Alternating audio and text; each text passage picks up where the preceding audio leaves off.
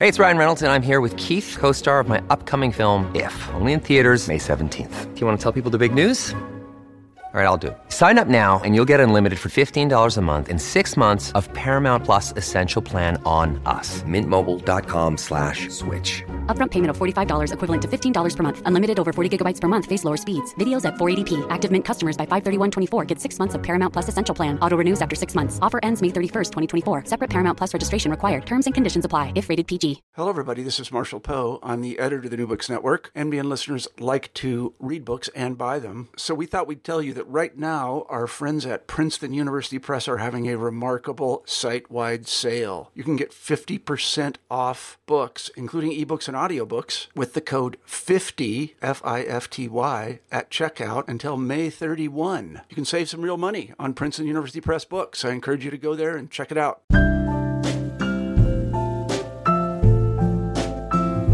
Hello, everybody, and welcome to New Books in Spirituality and Mindfulness, a podcast channel on the New Books Network.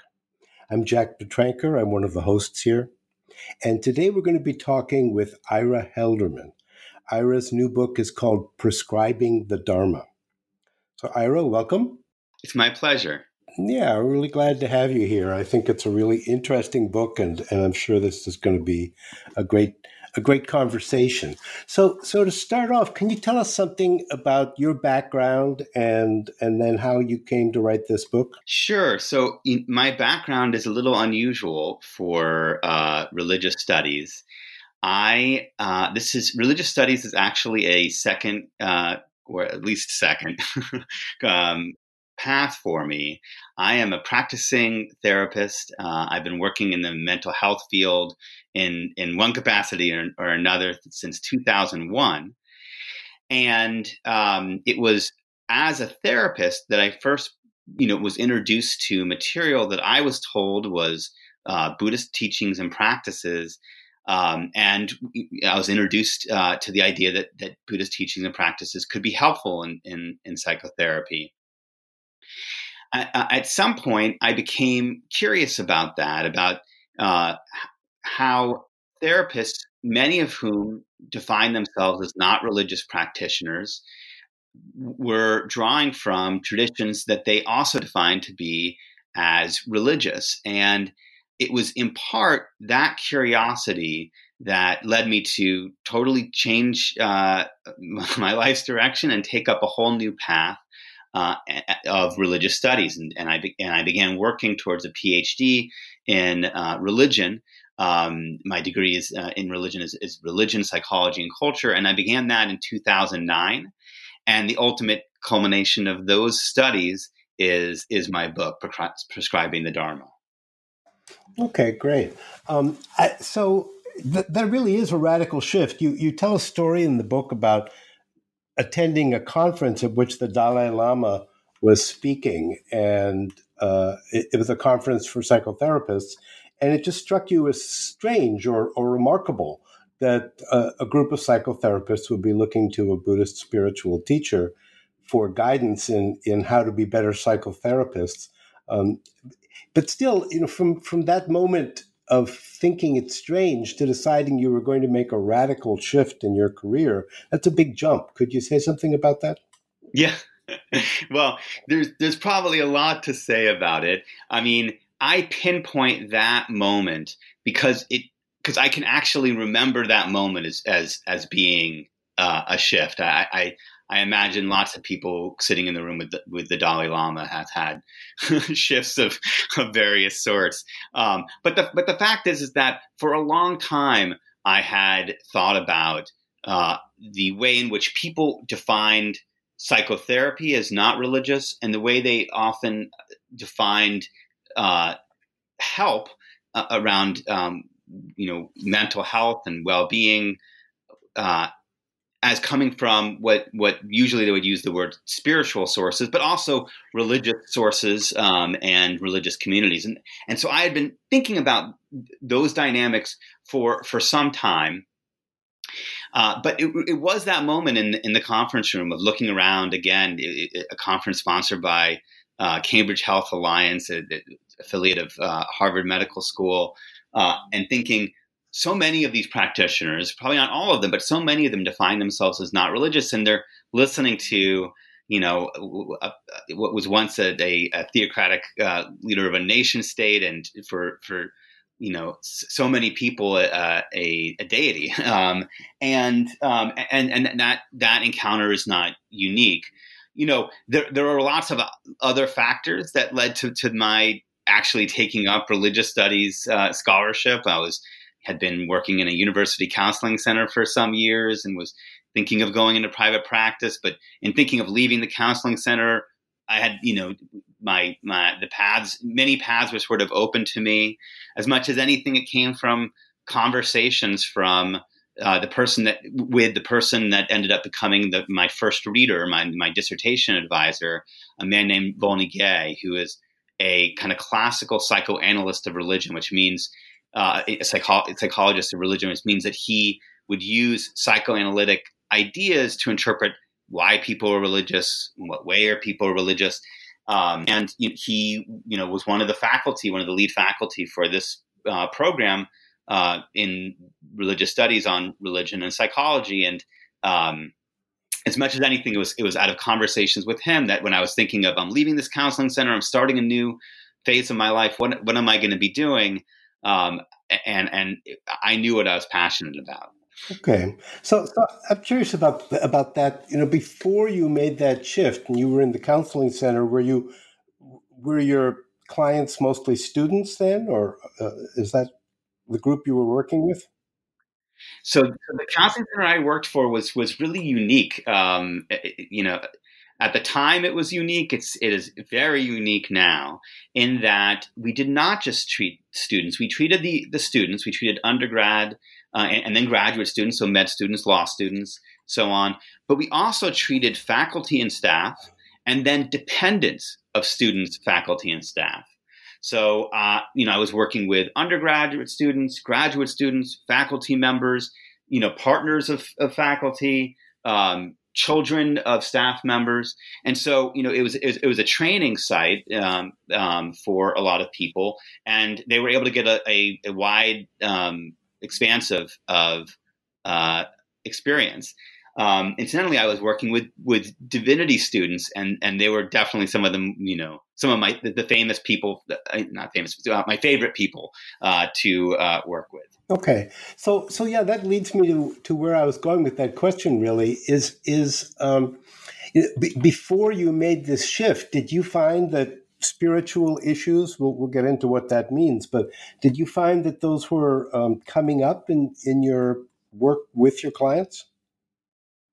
Well, I, I think that um, when you say, "Well, define what that means," that's that's kind of the key, piece there. So, uh, what I'll say is, um, my my answer then is actually the same as my religious studies scholar answer now, which is that there were there were many people that defined the issues that they were working with as spiritual issues.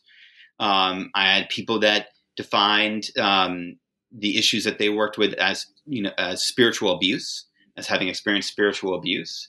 Uh, some people were mm-hmm. actively uh, working through their um, relationship to their religiosity and spirituality, but you know, there there there's surely someone that could come along and and look at uh, a particular person that was coming to see me for therapy who may not have defined the issues that they were working with as religious or spiritual, but that to that outside person they would say, "Oh, that that is that's all about uh, spiritual issues," or or maybe they would say those are all about existential issues, and whether whether they would make a difference, eh, make a distinction there is a whole other Right. That's that's that's really interesting to me. I I'm going to get maybe more personal than is appropriate, but many years ago I was in therapy for a little while, for a few months, and I remember that um, because I am a practicing Buddhist, I remember that when I was looking around for a therapist, I said, "Well, I would like somebody who's a Buddhist,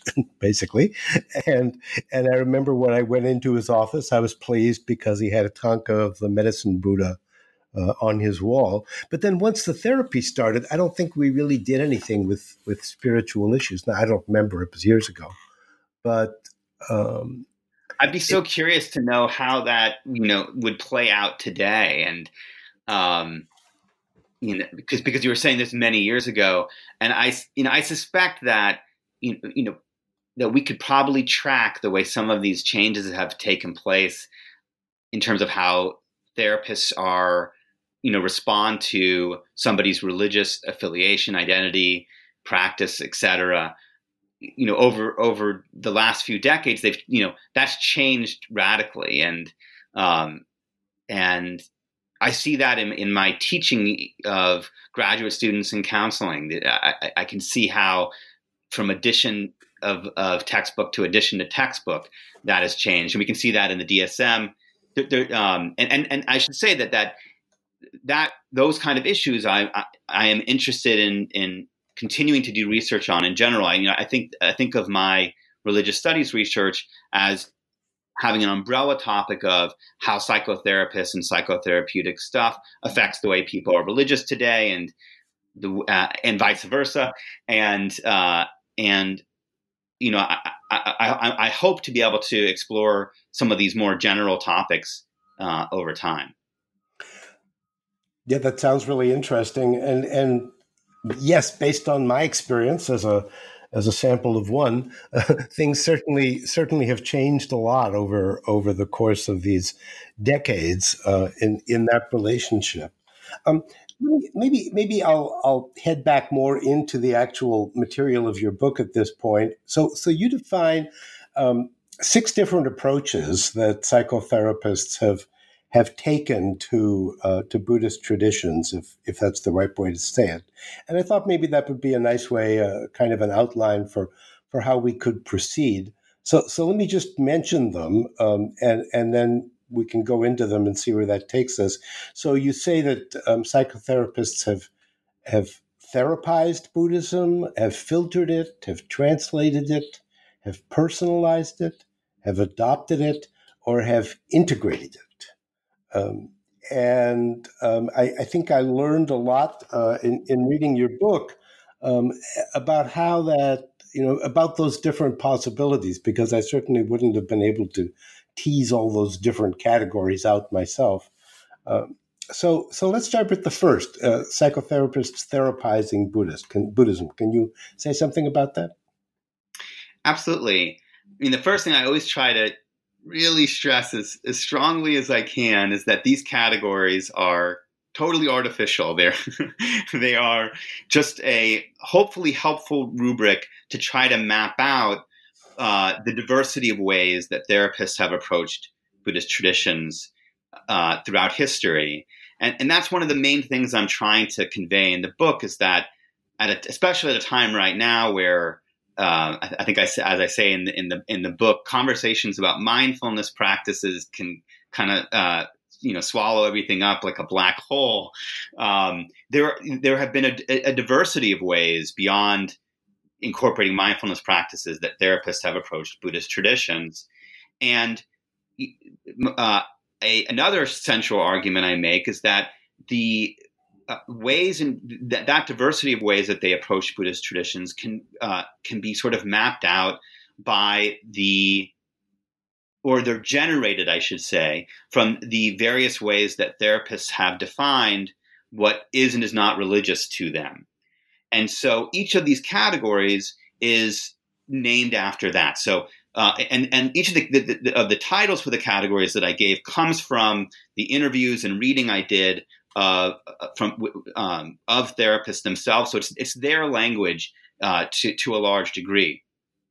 So to to get at what I'm saying about, about how definitions of religious and not religious shape the way uh, therapists approach Buddhist traditions, we can we can start with um, uh, I can start by doing what you've asked me to say something about therapizing religion first. And so in, in when when I say that therapists therapize religion, what I'm saying there is, is that you have different therapists who believe that a certain uh, element, a teaching, a practice, a text, uh, is religious. And for a variety of reasons, based on how they'd want to define themselves as a practitioner, how, how invested they are often in being defined as not religious practitioners, uh, they will therapize that religious element. And what that means is that they'll evaluate that teaching, text, or practice based on their understand using psycho, not just psychological ideas, but psychotherapeutic ideas about illness and health. So, uh, some of the earliest therapists to take an interest in Buddhist tradition uh, um, some took therapizing religion approaches. So people like Carl Jung, uh, ther- I say therapized uh, religion in, in, in, his approach to Buddhist traditions. And so what he did is he looked at particular ideas like the idea of rebirth and uh, used therapeutic ideas about the collective unconscious, uh, our will maybe to return to a narcissistic state of the of the womb and, and childhood development to interpret this is what this idea of rebirth is really about for uh, for Buddhists.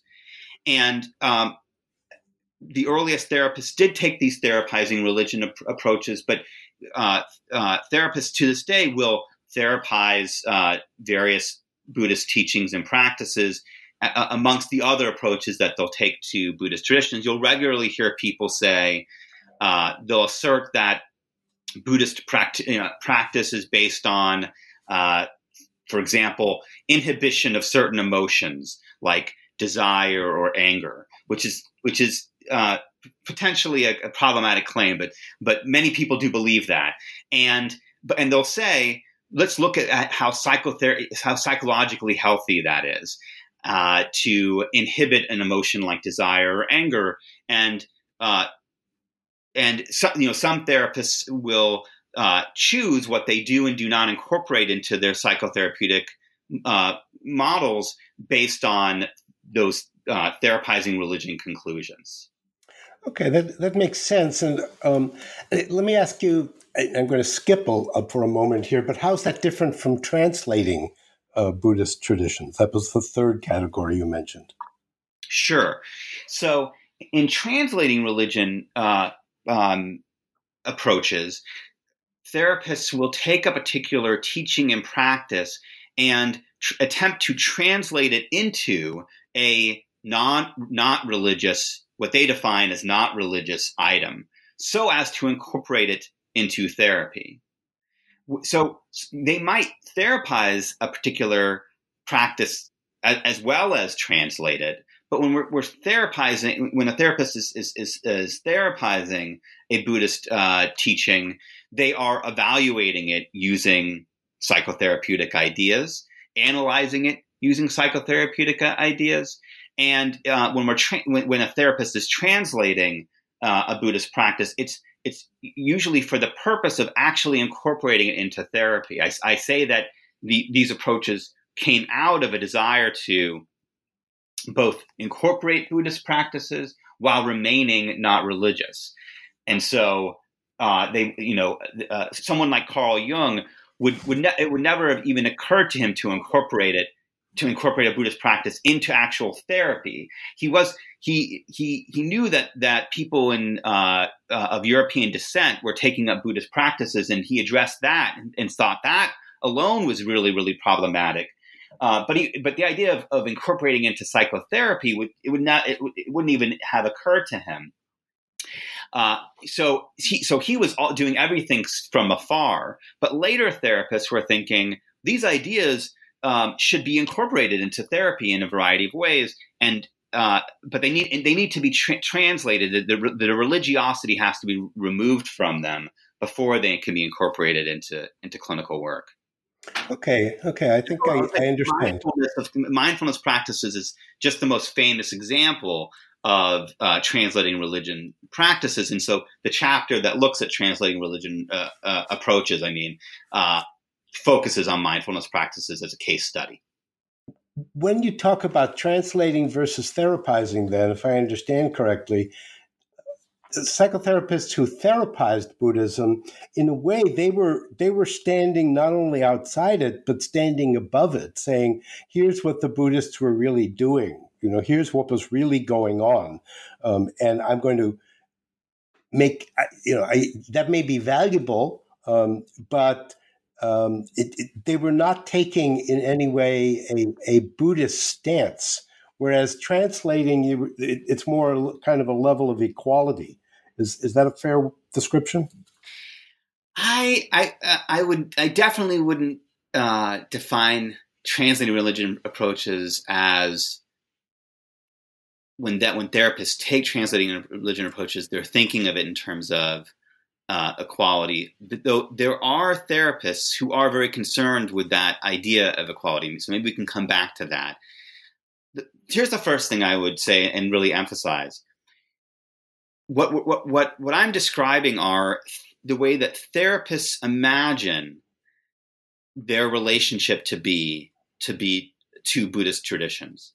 So I borrowed a phrase to convey this distance I'm describing with therapizing religion approaches from a uh, from from one of uh, uh, someone I consider to be at least uh, somewhat a, a, mentor, a woman named Anne Harrington, um, who has written uh, on this topic.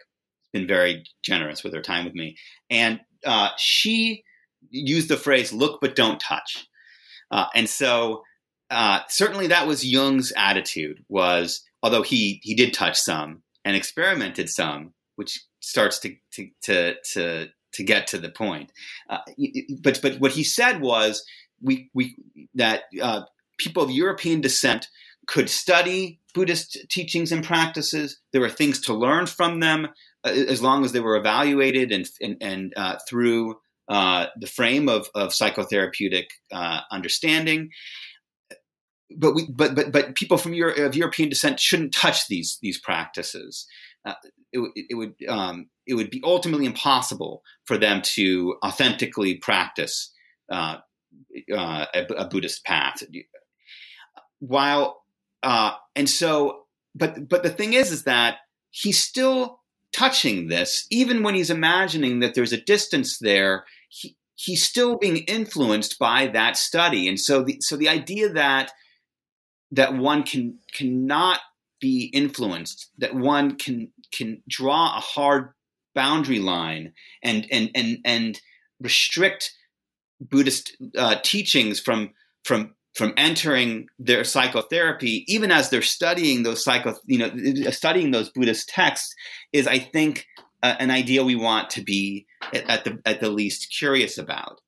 When it comes to therapists taking a taking translating religion approaches, what I would say is, is that some of them explicitly say, um, quote unquote, we need to make these practices ours, which definitely also seems to set up a uh, hierarchical sort of relationship where there's an evaluation of, you know, what is uh, what is religious here and what is helpful here and, and what needs to be translated uh, into therapy and and and and whatnot. So I, I still think that there's an imagined hierarchical relationship, but time and again in each chapter of the book, I, I try to show the relational configurations that therapists imagine that they're making between Buddhist and psychotherapeutic, religious and not religious, whether that not religious be secular, scientific, medical, so on, uh, and the way in which those relationships break down. Mm-hmm. Okay, so so therapists may have one view of what's going on, but but if you look at how they actually work in practice, you're saying it may be rather different. In part, that's that is what I'm saying. Yes. Yeah. Let me let me. As you were speaking, I started thinking of an analogy, and maybe uh, I, am not sure it's so helpful, but let me try it out and see how you'd fit that in this these different categories. So, suppose that. Uh, you know you become familiar someone becomes familiar with another culture and they have a way of preparing food. Um, and they have certain recipes they follow and and and um, you know and they get some very tasty food as a result. And then you look at it and you say well that's really interesting. Maybe i could do that but you know i'm going to have to really adapt it because we don't have the same spices. We don't um, use the same cooking methods, you know. Um, but I think there's something there. I think I can make a really good meal if I do this.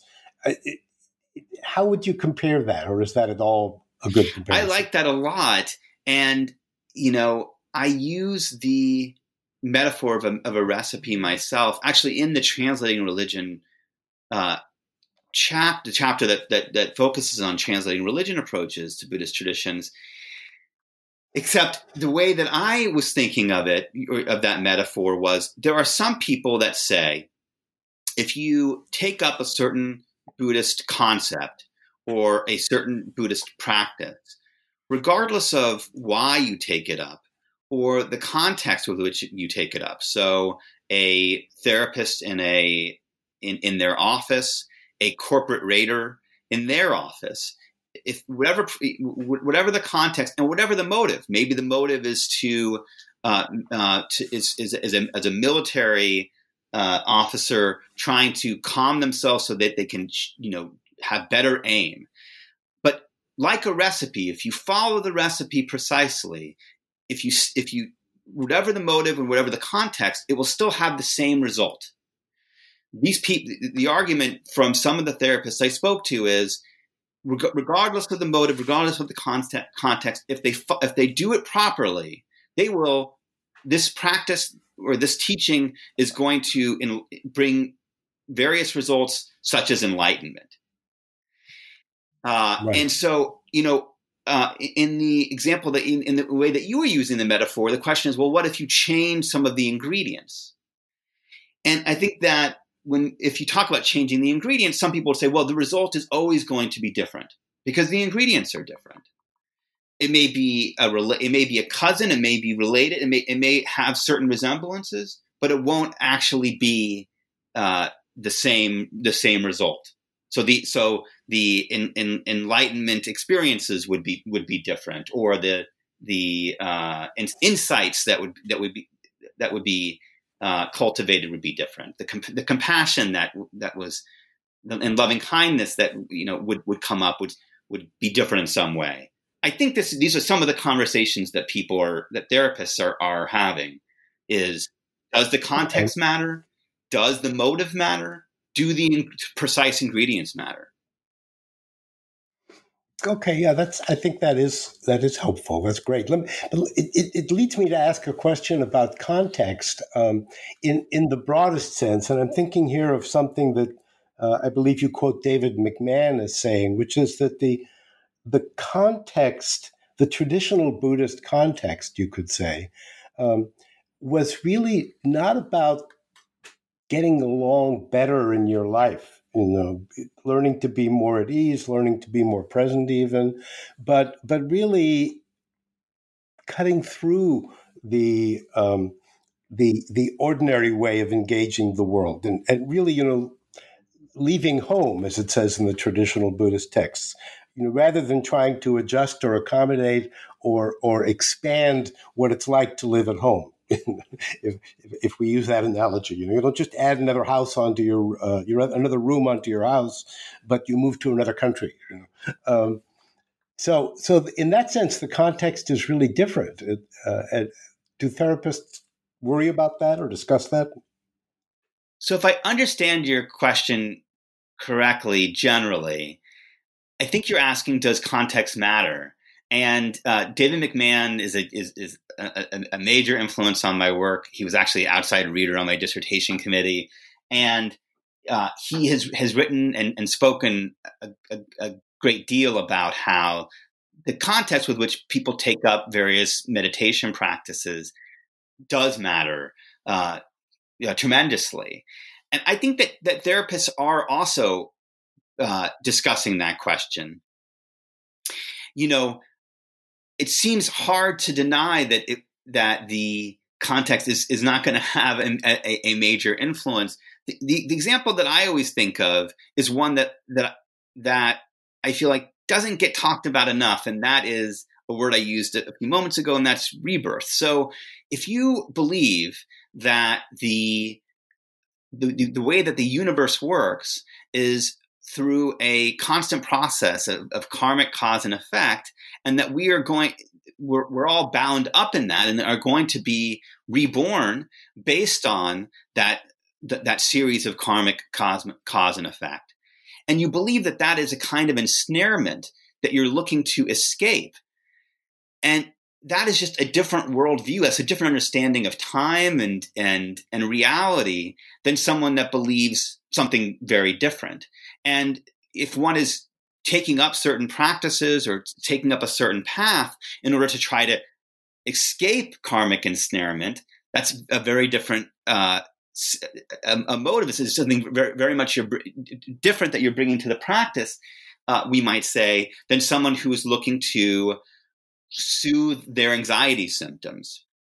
But again, there are people that say, well, regardless of what the, the, those two individuals may be, or those two communities uh, may be thinking that they're doing as they're taking up those practices, it's all going to lead to the same thing. And and they'll you'll you'll hear people interpret uh, therapize the concept of rebirth and uh, to say that actually what's actually happening here is they're going to be achieving a different uh, X kind of well-being and so will the person in the in the therapy office. And so there, are debates going on about about about those questions.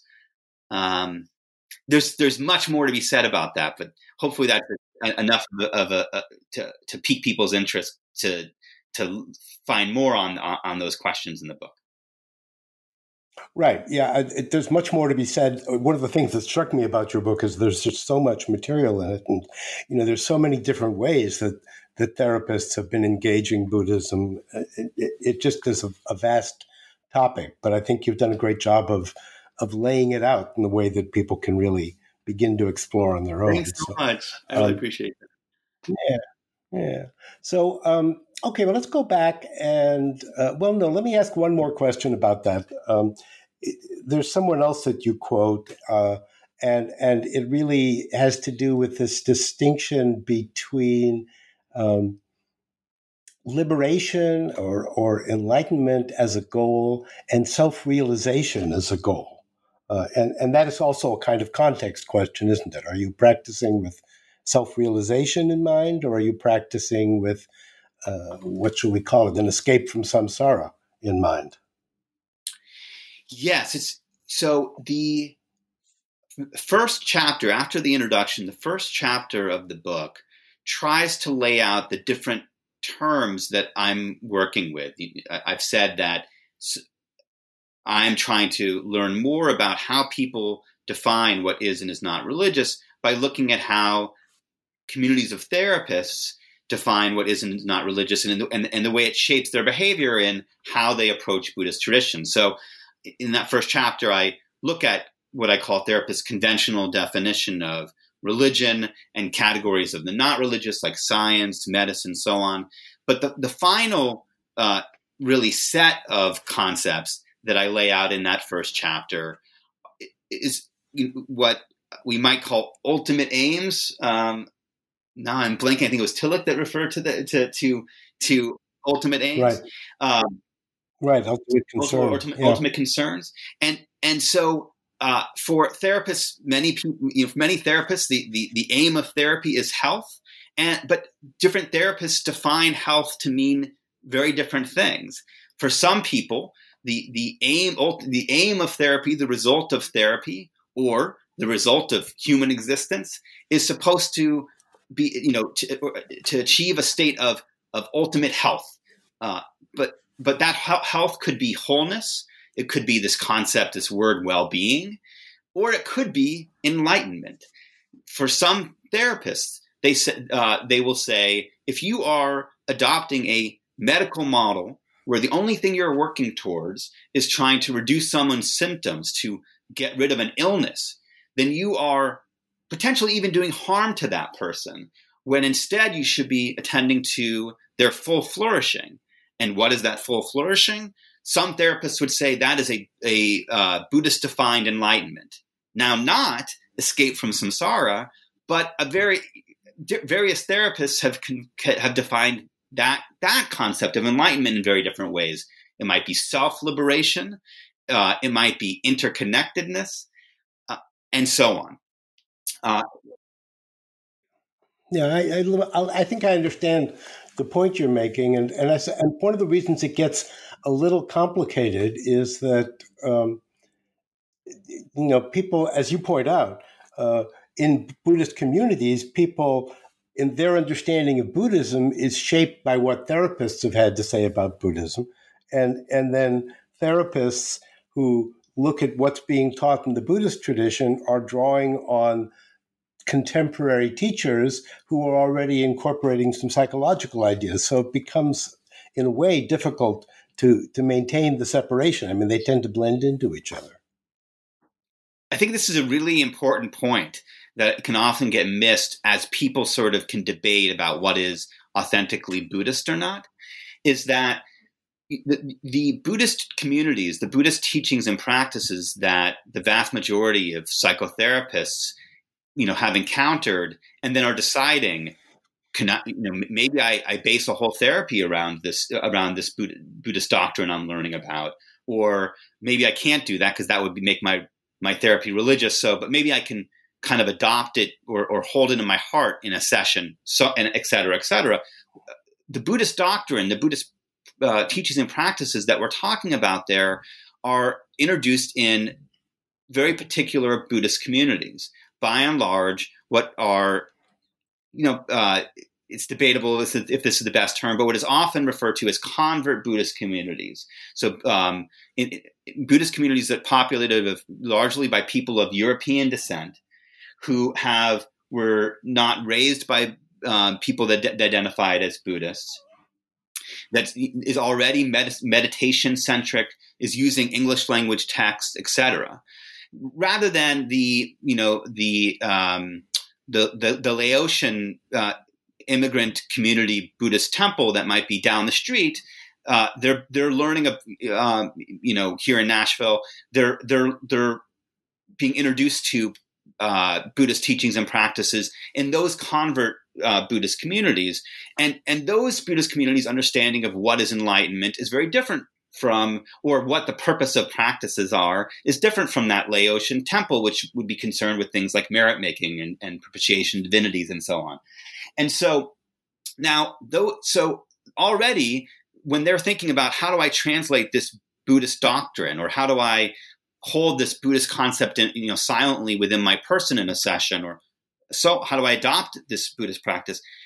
When they're they're they're thinking about those Buddhist practices and, te- and teachings as defined by those convert Buddhist communities, uh, which to some you know s- Buddhist study scholars of his- historical Buddhist traditions already seem very different from uh, w- what has historically been defined as as Buddhist teachings and, and practices, and and then we take it one one step further to note that those same convert Buddhist communities are themselves often you know ha- have been led by or founded by psycho- psych- psychotherapists like Jack Kornfield, uh, and so you know it, it, it gets to me super fascinating and interesting when we start you know, thinking about the the nature of all of this when we when we take all of that into consideration. Yeah, it, it is. It's very interesting and, and very rich. Um, well, let's go back. Let, I, I want to get back into your scheme for analyzing this, and we skipped over psychotherapists who who filter Buddhism. Can you say something about that? Sure. So, uh, filtering Buddha, uh, uh, filtering uh, religion approaches to, to Buddhist traditions is where uh, therapists, psychologists believe that they can take scientific, uh, psychological tools and instruments and filter out the re- religiosity from a uh, particular teaching or or practice. So there are a lot. Uh, this is in, in, the chapter that treats this. I spend a lot of time on on the neuroscientific study of uh, Buddhist meditation, and there are. I, I, I quote psychotherapists that are really excited about that research, and what they, what they're saying is because this research shows a particular practice to be efficacious, it means that it's it, it can be used and without in a non-religious context. And so the idea is is that uh, scientific uh, uh, methods and, and, instruments can filter away the religiosity from Buddhist teachings and practices, uh, and uh, can leave aside sort of a sort of filtered essence to the, the Buddhist uh, to Buddhist traditions, akin to sort of a, a, a filtered coffee. So okay. I say that you know I, I, I, look at you know neuro, neuroscientific studies of uh, Buddhist uh, uh, traditions in that chapter, but I I also argue that th- that neuroscientific study is the latest iteration of what a discipline that called science, the psychology of religion, and I, I also look at that history in the, in the chapter as well. The way the first psychologists of religion uh, approached Buddhist traditions, folks like William James and James Bissett Pratt. Okay, yeah. I, I, so the example that comes to my mind, and I think you refer to it, but you don't go into the details, is um, something that Don Lopez writes about. Uh, an example that he opens a chapter in a book about, um, uh, you know, where scientists have a, a, a, monk meditating in their lab, and he's doing a very complex visualization. He's a Tibetan monk, and and you know, for him, I, I, mean, the visualization is what it's all about. But all they're doing is measuring his body temperature to see whether doing the visualization has an impact on the body temperature. It, it, it does seem like you're missing something kind of fundamental when you do that, when you filter? I mean, it seems like that's a possible danger, right? Well, that's that is one of the things that therapists are sort of uh, debating about. You know, so uh, some therapists would say, well, that that imaginaire that that that Buddhist monk is engaged with when they're they're visualizing uh, these vast cosmogra- Buddhist cosmographies, uh, you know that that that play that the, that that monk is engaged in is serves a psychotherapeutic purpose, but it's not literally real. And it's important that uh, that at some point that monk comes to reality that that's not literally real. They they, they need to come out of that uh, uh, uh illusion in order to be fully healthy. I see. I see. Yeah, yeah. There are some therapists. There are some therapists that would say that. There are other therapists that would say there, there, there, there is something that's being removed and excised when when that's not attended to. Uh, and uh, although when, when, we're talking about that example, there are few. There are few. There there are. There, in fact, there was no therapist that I read or interviewed uh, or heard speaking at a conference that said, you know, uh, bodhisattva, the, the, the, super mundane powers of, of bodhisattvas are uh, literally real and attainable. Uh, uh, there are some that still wanted to a- attend to those to, to that imagery and iconography, but still perceived it to be as metaphors. Okay, well, that, yeah, I, I guess that's right. Uh, uh, unless we, well, in your last categories, maybe that'll become an issue again. But um, okay, let's let's let's take a look at the fourth one because I think this is also really important. Important. The the fourth category you have is is uh, therapists who personalize um, Buddhist traditions. So, what do you have in mind there? What do you discuss there? Sure, and I, I kind of referred to it earlier. Uh, there are therapists out there that you know sh- sh- share that they have been deeply, deeply touched by by Buddhist teachings and practices. Some who say that they've been utterly transformed by Buddhist ex- experiences.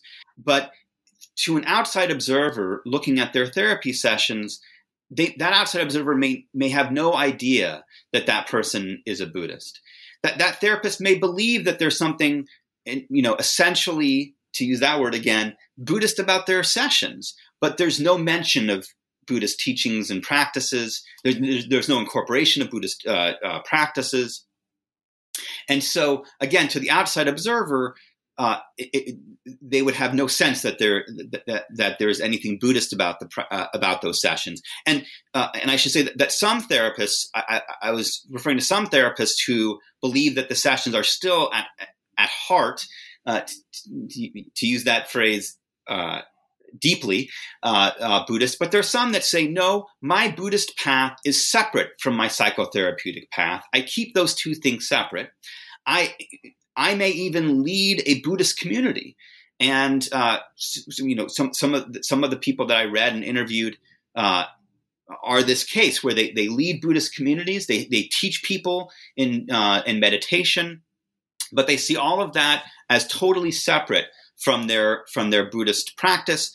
Uh, and instead, it's all held silently within their person, and uh, and, and, thus I call that personalizing Buddhist uh, traditions.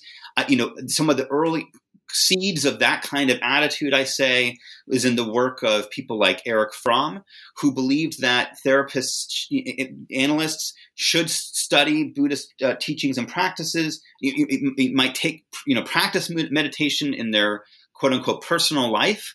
Uh, how and and that those teach those insights should be incorporated into into psychoanalysis, but wouldn't actually have a you know a a uh, some a an, analysis and meditate in a therapy session.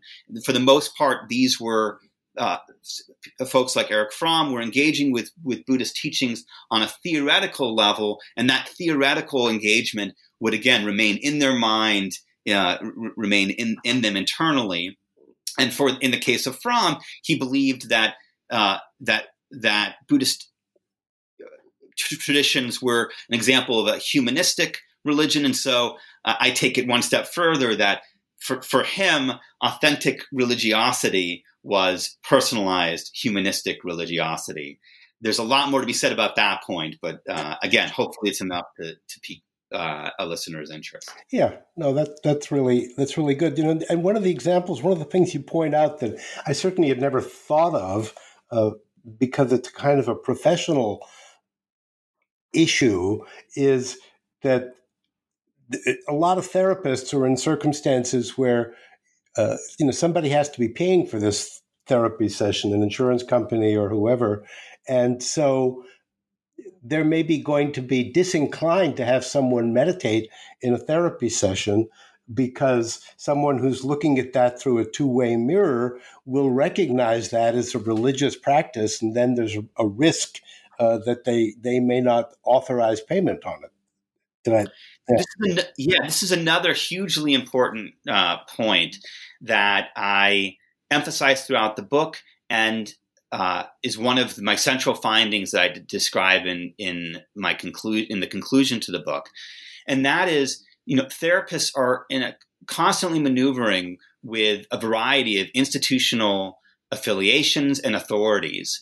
So so a therapist that identifies, I was referring to psychoanalysts earlier, a, a, a, a therapist that identifies as a psychoanalyst is going to approach what uh, elements that they think of as religious in a very different way from a therapist that, identifies as transpersonal. If they're trying to belong to that community and or, or um, uh, belong, you know, have membership in certain associations, they're going to be thinking of, of, of those in, in those terms.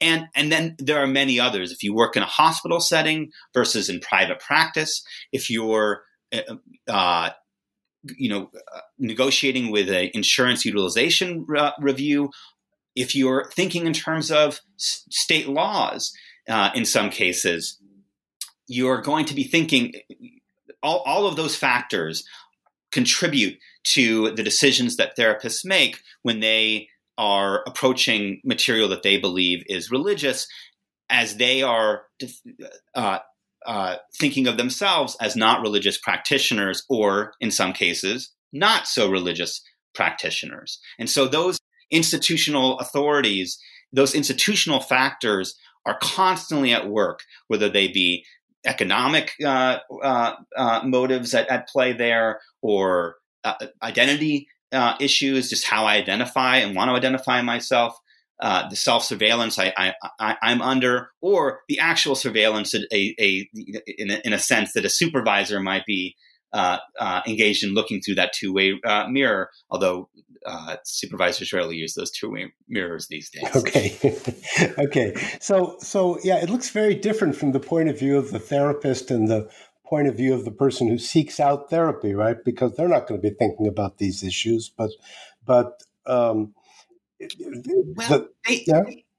well, they might be. Mm-hmm. So, uh, in, in fact, I think that is one of the major factors at, at, at work here is that there are some people that are ex- expressively looking for not religious help uh, for a variety of reasons. Uh, they are looking for a therapist uh, they may have belonged to a religious community of some sort and and have found that to be uh, helpful in some ways or hurtful in, in, other ways, and they're looking for a practitioner that they would define as being not religious. And so it would be ups- disturbing to them to think that they, you know, were sitting across from somebody that is, um, you know, incorporating something that, that, that they define to be religious, or vice versa. So staying with, you know, just going through the different approaches.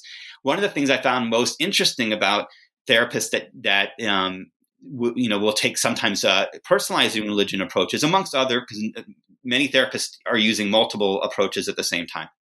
But is that you know uh, they may be sought out some of those therapists may be sought out precisely because they have a they're a public fi- figure as leader of a buddhist community or they've published on you know books on zen and psychotherapy. One of my, one of one of my uh, interviewees or a, a, couple of them, Polly Young Eisendrath and, and Barry Magid, uh, um, they you know they've published books on Zen and psycho, you know, with titles like Zen and psychotherapy, and so a, a person who is looking for a therapist who does that kind of work might see that they've written those books and seek them out precisely because that they, you know they've written those books. But if they did, or at least at, at, one point, if they when I did the interviews with them, um, it, it, if they did, they'd be told actually, if you're interested in that, um, you'll, you'll want to come to my meditation to my Zendo, or we can you know set up some meditation teaching.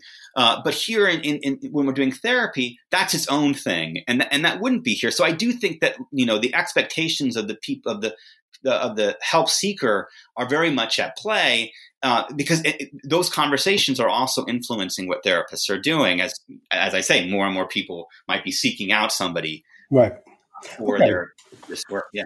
Yeah, no, I understand that, and it sounds like uh, you know, if we take a look at the final two categories that you discuss, it, that might be exactly where you see a shift because then the fifth category is therapists who who have adopted Buddhism or Buddhist teachings, so, so there would be up front, right?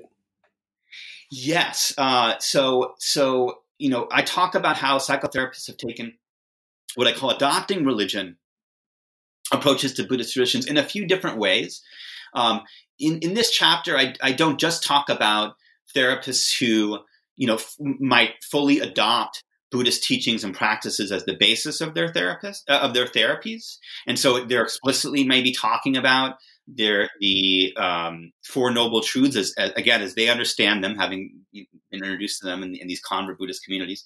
Um, it, it, you know, so there are those therapists uh, who I define as adopting religion, taking adopting religion approaches. But I also talk about therapists who uh, talk about Buddhist communities there and uh, how they are adopting, how therapists who belong to Buddhist communities may be uh, maybe you know uh, in again in their personal life having you know fully adopted kind of a buddhist identity while uh, maybe not in in their practice. So i talk mm-hmm. about that as well. Okay. No I, I, I i see that difference. And and is that then are we kind of moving on a scale? And then when we get to the sixth category of therapists who've integrated buddhist traditions uh, is that more you know, where in a therapy session they would actually be bringing up Buddhist themes? Well, I try very hard to to not think about it precisely because you know, again, so you know, you, you, the person that who is adopting, who believes that they are fully adopting Buddhist doctrine um, into their therapy, you know, a, a, a Buddhist studies scholar might come along and say that's just as quote unquote secularized as anything else, you know, and so right. Um, and so, you know, uh, and so, but I, what what I would say is is that uh, is that therapists do think about it in terms of those scales, and you know, do think about you know. Uh, therapist says uh, will observe each other and say this person is more or less Buddhist and, and, and might be engaged in that. Uh, the, the, final category I, I, do call integrating religion approaches to Buddhist traditions, and and there, you know, we could say that that that, that all these approach, uh, approaches are in some in one way or another uh, integrating uh, approaches. But but the, the distinction I make for the for the sake of the chapter is is that here is where therapists are intentionally and actively believe that they are uh, integrating or synthesizing. They use uh, I list there's about ten different you know words we could use here, uh, and and therapists dislike integrating or they'll like a different synthesizing or they're uh, for different reasons uh, to describe what they're doing. But but but the point is is that they will believe that the therapy uh, is distinct is both distinctly Buddhist and distinctly psychotherapeutic at the same time, and they're trying to maintain um, that sense of differentiation and incorporation at the same time, and, and in a variety of sort of ways. Okay, I, I think uh, you know I don't want to take too much more of your time, so I think that's probably a good place to end, except for a coda. Uh, let me just ask you where you're going now. What kind of work you're doing now? Well, you know, I, I am continuing to, to, to be engaged in this work, looking uh, as I'm talking about the book, and I'm trying to talk about some of the of the, of the topics that are kind of most live uh, around uh, these issues, such as um, informed consent, is what I'm currently writing for uh, for Psychology Today. Um, uh, you know, the the question of how, well, in, in particularly in the case of mindfulness practices, uh, are therapists under an ethical obligation not just to give informed consent around the possible benefits and possible negative side effects of uh, mind, therapeutic mindfulness practices, but their origins as, um, in their minds, potentially religious or Buddhist, so on. So I continue to engage in, in, in, in, in those kind of topics. Um, but my my next major research project is looking at the concept of spirituality. This this term spirituality, the work that it does for therapists, and the way it's changed over time and how psychother- psychotherapists and, and um, have contributing have contributed to the, the, the changing understanding of what is this concept spirituality, um, including you know the the relatively um, new idea that it's something distinguished from religion you know most of the therapists I wrote about in in, in prescribing the Dharma, and I do trace I do some of this work in prescribing the Dharma. If people are interested in in, the, in, in this topic, it's one of those terms that I trace throughout the book. Um, most of the therapists I write about in in prescribing the Dharma use the word spiritual as a synonym for religion, but there may be some unconscious ways in which we can see the seeds of uh, how the, the current dominant understanding that spirituality is something different from religion. Um, uh, were laid in what therapists have said about uh, spirituality, and uh, and that's what I'm kind of that's some of what I'm tracing today in my next project. Okay, that, that really sounds interesting, and and it, I can't help but ask one more question since it raises that for me, and that is, um, you you mentioned that there will be therapists. There are therapists who will say, "Well, the work that I do as a therapist is spiritual," or might even say, "The work that I do as a therapist is religious." If you take a broad enough sense of what is meant by religion, um, and and I was a little surprised to to hear that. Can you say a little bit about that? yeah, this is again, you know, the title of my book is Prescribing the Dharma Psychotherapists, Buddhist Traditions, and Defining Religion. And you, you know what you're what what you're asking about is precisely that last part of the subtitle. You know, the way in which uh, communities uh, in the U.S. define what is and is not religious. So, for some, I I, think that therapists are, are, are an ideal community in some way. Are communities of therapists are, are, are in some ways ideal for religious studies scholars to to study this uh, changing definitions of what is and is not religion, this relatively new concept in human history, uh, because they will uh, actively engage with the work that I'm doing right now is meant to. For a long time, this concept of self-realization was was was to many many therapists. There are reasons why you hear less talking, less talk about self-actualization and self-realization in uh, you know the last decade or two. Uh, but for many people, that they, they, again, as I referred to earlier, would say a, a, a therapy that's based on a medical model about illness is is actually doing harm to people. We need to help people to self actualize. And what is religion to uh, to ther- a therapist like Fromm uh, or Jung and, and, and Fromm would want me to emphasize in a very different way. They would say the heart of religion is actually self actualization. And so, in a way, authentic psychotherapy is meant to achieve what religious traditions to Jung and Fromm were meant to achieve. And that's this idea of self self actualization or self realization. And so they, were very much actively thinking with this. I mean, you know, Jung believed that um, re- religion, you know, believed in, in, in this in this idea that society was under a, a a process of secularization, and that religious traditions were ultimately going to fall away. And he seemed to believe that his analytical psychology was going to take its place as fulfilling what religious traditions once did. All that to say, we can learn a lot about what you know uh, how people define um, the, the, trajectory of society. You know, people believe this secularization narrative for, for a long time, and we can, um, people uh, believe that religious traditions are defined in this way and that way over time, and and we can learn more about these concepts by by looking at communities of psychotherapists, religious studies scholars can I, I, mean, and anyone else interested. And I, you know, the way that they have approached Buddhist traditions is just one case study with which to do that. Okay, that that really is interesting, and it sounds like it's going to be a central theme in your in your next book. So we'll leave it there. Um, we've been talking with Ira Helderman and his book is called Prescribing the Dharma. So, Ira, thanks a lot for taking the time, and um, thanks for the work that you're doing. Oh, thank you so much for the opportunity. This has been wonderful.